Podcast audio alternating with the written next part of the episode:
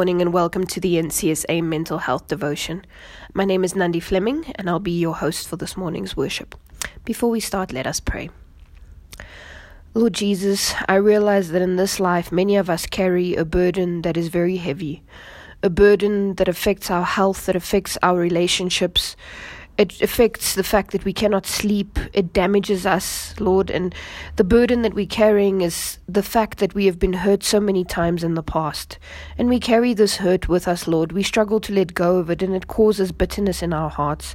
And this morning, I'd like to pray, Lord, that we will truly understand the damaging effects of bitterness and that we will bring that bitterness to you, that we will bring the hurt that we've experienced to you so that you can heal us, so that you can give us joy and that you can give us hope and that we can really truly live a life Lord, that you have blessed and that you have formed.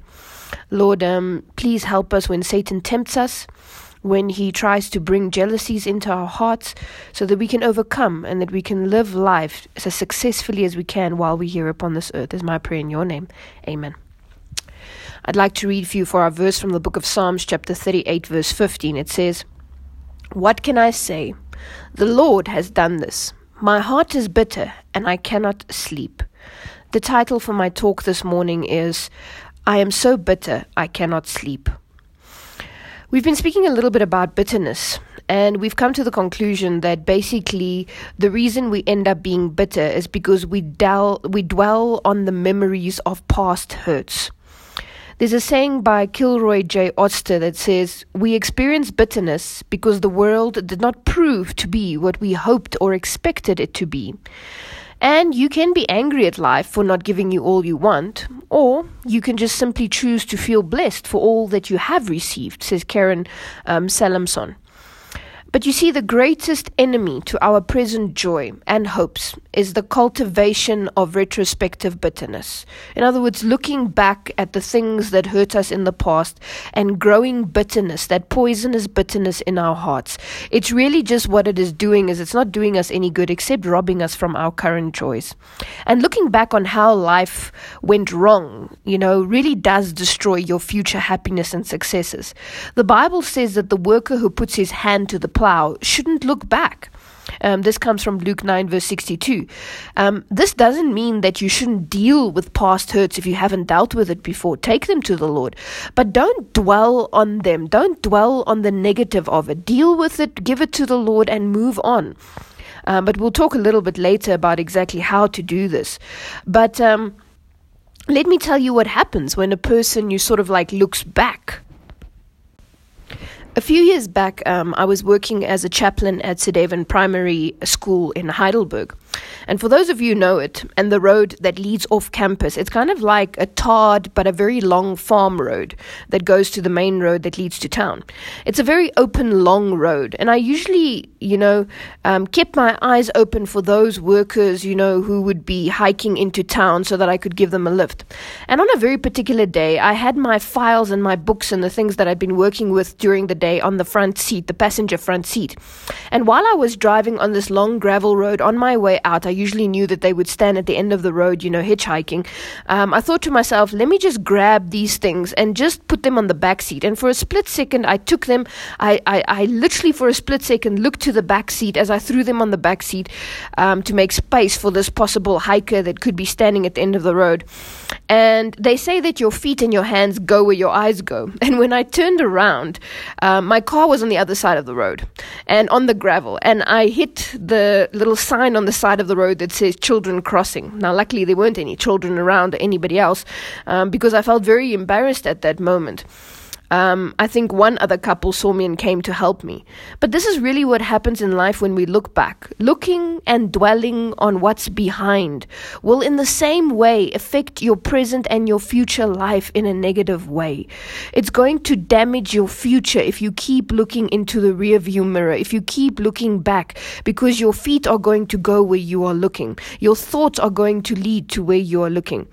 And many hope that bitterness will somehow make another, the other person that hurt them know that how terrible what they did was wrong. But the truth is, is that your mood is the only thing that you sit with. That person, you know, might be long gone, or maybe they're not, maybe they're in your family, but your mood, your bitter mood that you find yourself in as you keep looking back into the rearview mirror, um, it doesn't solve anything, as we said before. It actually just has damaging effects on you as the person who is in this mood and hold on holds on to the bitterness. Um, so I want to talk to you today about the damaging effects of bitterness and how it affects you as a person. Uh, we can see that there really is emotional effects when we go through this mood of bitterness. Psalms chapter 37 verse 21 says and 22, when my thoughts were bitter and my feelings were hurt, I was a stupid animal I did not understand. Over here David is speaking about his feelings being hurt. Bitterness hurt his feelings. Bitterness affected his thoughts as well as his feelings. We also see in the story that we've been looking at for the past few days, the story of Jacob and Esau, um, in Genesis 27, verse 38, that we can see the emotional effects on Esau because of this bitterness and this betrayal that he has experienced. It says, he says to his father, Bless me too, but the father couldn't. And then it says he began to cry. So he goes into this sadness. And it also says in verse 41 of chapter 27 that Esau, because of this, hated his brother. So we see sadness and hate as an emotional response to bitterness that whelms up in the heart of Esau. And you might feel certain emotional effects when you go through bitterness. You see, bitterness is just the top part of what you are experiencing. There's many other emotions that come out of bitterness agitation, feeling resentful, um, feeling depressed, um, feeling betrayed, um, and then starting to become closed off emotionally. Many people lock their heart to the experience of trusting relationships after they've experienced betrayal and then sit with bitterness in their heart.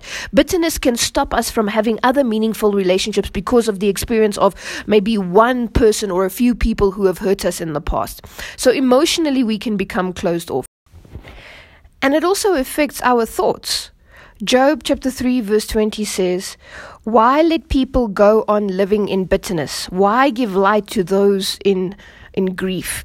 And and what's happening here in Job's heart is Job's thoughts are moving towards hopelessness. His thoughts are moving towards, you know, I wish I would rather die. And we actually see him in some verses expressing this, that his bitterness has moved him to the point of what is life really worth. Um, and then we also see the effects of Esau on his thinking. Genesis 27, verse 41 says, The time to mourn my father's death is near, and then I will kill Jacob his thoughts become very revengeful and very spiteful in the sense of that I'm going to get you back for what you did. And this is exactly what happens to our thoughts. We end up feeling very distrustful of people um, because it seems to keep us safe from future hurt and disappointment. But the problem is it only hurts the resenter. You see, there's the saying that says we need to heal from the wounds of the past because otherwise we will bleed on the ones who did not stab us in the first place. Um, you might experience when you go through bitterness, not that you're not able to focus on anything else, that you're just thinking about this person or the grievance that you went through. And it's just really sad because there are so many people out there whose minds do not belong to themselves, whose thoughts have been hijacked by the hurts that have been caused by people, who have made people who have hurt them the kings and queens of their thoughts, who cannot sleep because these people are occupying their thoughts or these events are occupying those their thoughts, whose lives are a small percentage of their own self, and a greater percentage is filled with um, others and the things that others have done. And when the offenses of people occupy your mind, your mind becomes saturated with the offenses of people instead of filled with your own thoughts and your own plans and ambitions and hopes and joys. So we really need to learn how to work, to have our own minds, um, to be your own self, to set your mind free so that it will not be seat, the seat of, of thinking about these other people. Biologically, Interestingly, bitterness also affects a person. In other words, in your physical body. Um, Psalms 38, verse 5 says, What can I say? The Lord has done this. My heart is bitter and I cannot sleep. Over here, David is speaking about the effects of feeling bitter. He's saying that it's, it's, it's affecting his sleep patterns. Biologically, his body is struggling to sleep. But they tell us that if we struggle with what's called chronic resentment, in other words, it's something that we can't seem to get over, um, or it keeps coming up over and over, it might be for various various reasons. It might not be the same theme. They say that in our in our physical body, it can actually cause the constriction of your nerve endings in your muscle, which can cause um, lower grade muscle and lower back pain.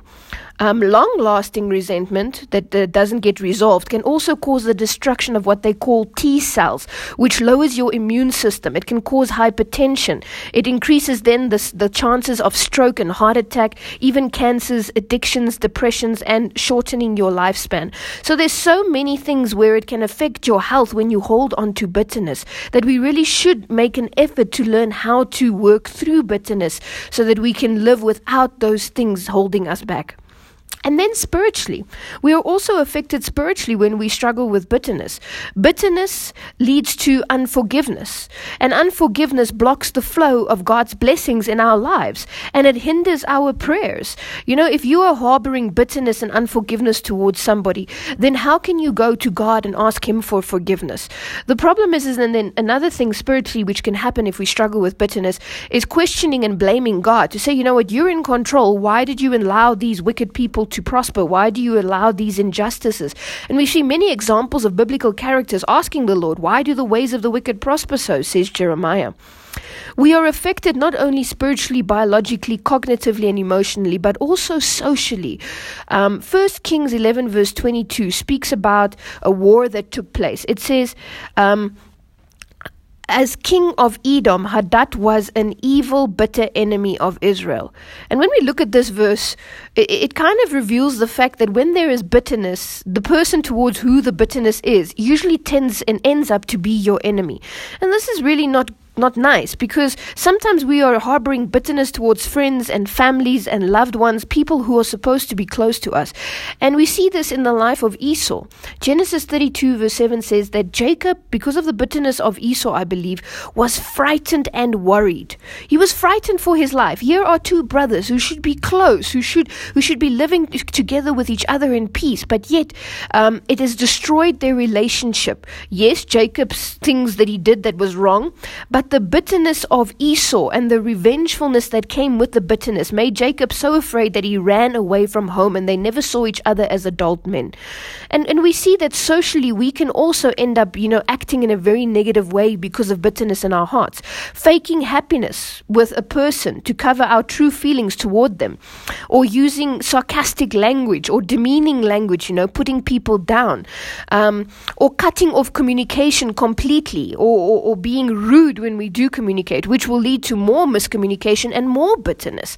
So we really need to realize that bitterness affects us socially. And as we said before, not just towards the person that's caused the hurt, but because of the, the lack of trust and, and the bitterness and the, the, the feeling of betrayal that is harbored in the heart, that is dwelt upon, we struggle to trust other people, which means future relationships can also be damaged. And then behavior is also affected. Um, Romans chapter 3, verse 14 says, Whose mouth is full of cursing and bitterness. We see here two things going together bitterness and cursing. When a person is bitter, we tend to, to behave in a specific way. We speak rudely.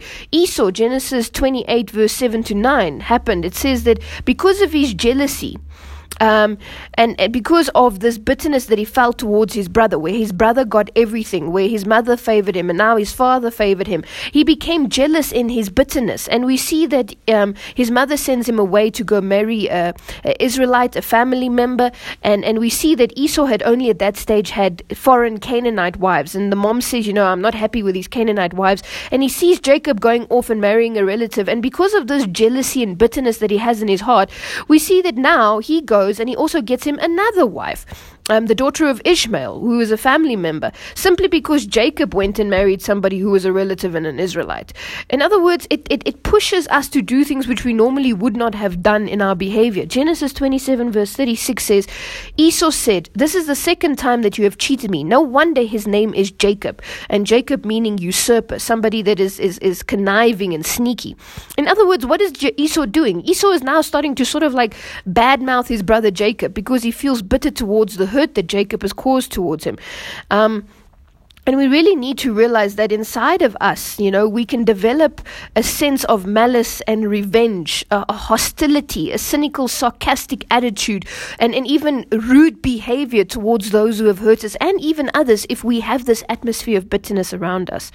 There's a saying that says, the bitterest fruit tastes sweet when you share it with somebody you love. Now, this sounds like a good saying, but actually, what it is saying is, is that sometimes we go to people and in our bitterness, we go and speak to those who we still trust about those who have betrayed us and we start to gossip and we start to to to sort of like um, break them down and, and speak rudely about them. And this isn't really good to behave in this way. What we should do as we have spoken about before is that when the person has hurt us we should go to them in private and speak to them um, if possible of course and then try and sort out the situation between the two of you but also to take it to the lord before you go to them so that the Lord can help you to react and to behave and to, to respond in a more healthful way. So the effects of bitterness seem to be overwhelmingly negative and really doing more harm to the person who has been hurt already. And I start to realize the condition of our hearts really do affect our eyes and how we see the world. If our hearts are full of bitterness and anger and resentment, we're going to look at the world as a very ugly place. And the more we hold on to bitterness, you know, we feed the bitterness. And this bitterness that we carry becomes a heavy heavier load to carry. Um, and it really is a heavy burden to carry bitterness, and it gets heavier with time. We see in Job 23, verse 2, it says, Today also my complaint is bitter, and my hand is heavy on account of my groaning. Job is saying here that he's feeling the heaviness of this bitterness that he is carrying, yet he is carrying it.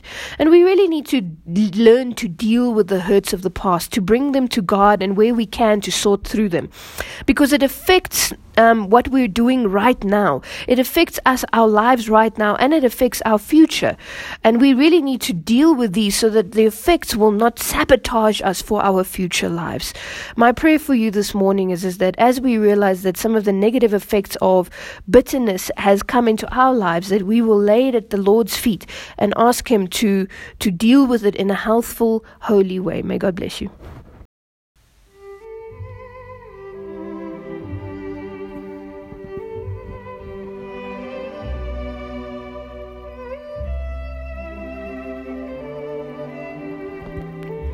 The Pastoral Counseling Department of the NCSA invites you to join our daily mental health devotions. You can subscribe by WhatsApping the word yes to plus 2783 Broadcasts will be sent out directly to your phone each morning at 8 a.m. Topics are centered on biblical and psychological guidance to achieve good mental health and a balanced lifestyle despite the trials and crises of life. If you are interested in receiving these daily WhatsApp audio devotions straight to your phone, then WhatsApp the word yes to plus two seven eight three six five eight four two nine six. And now, may your darkness turn to light as the Sun of Righteousness rises with healing in his wings.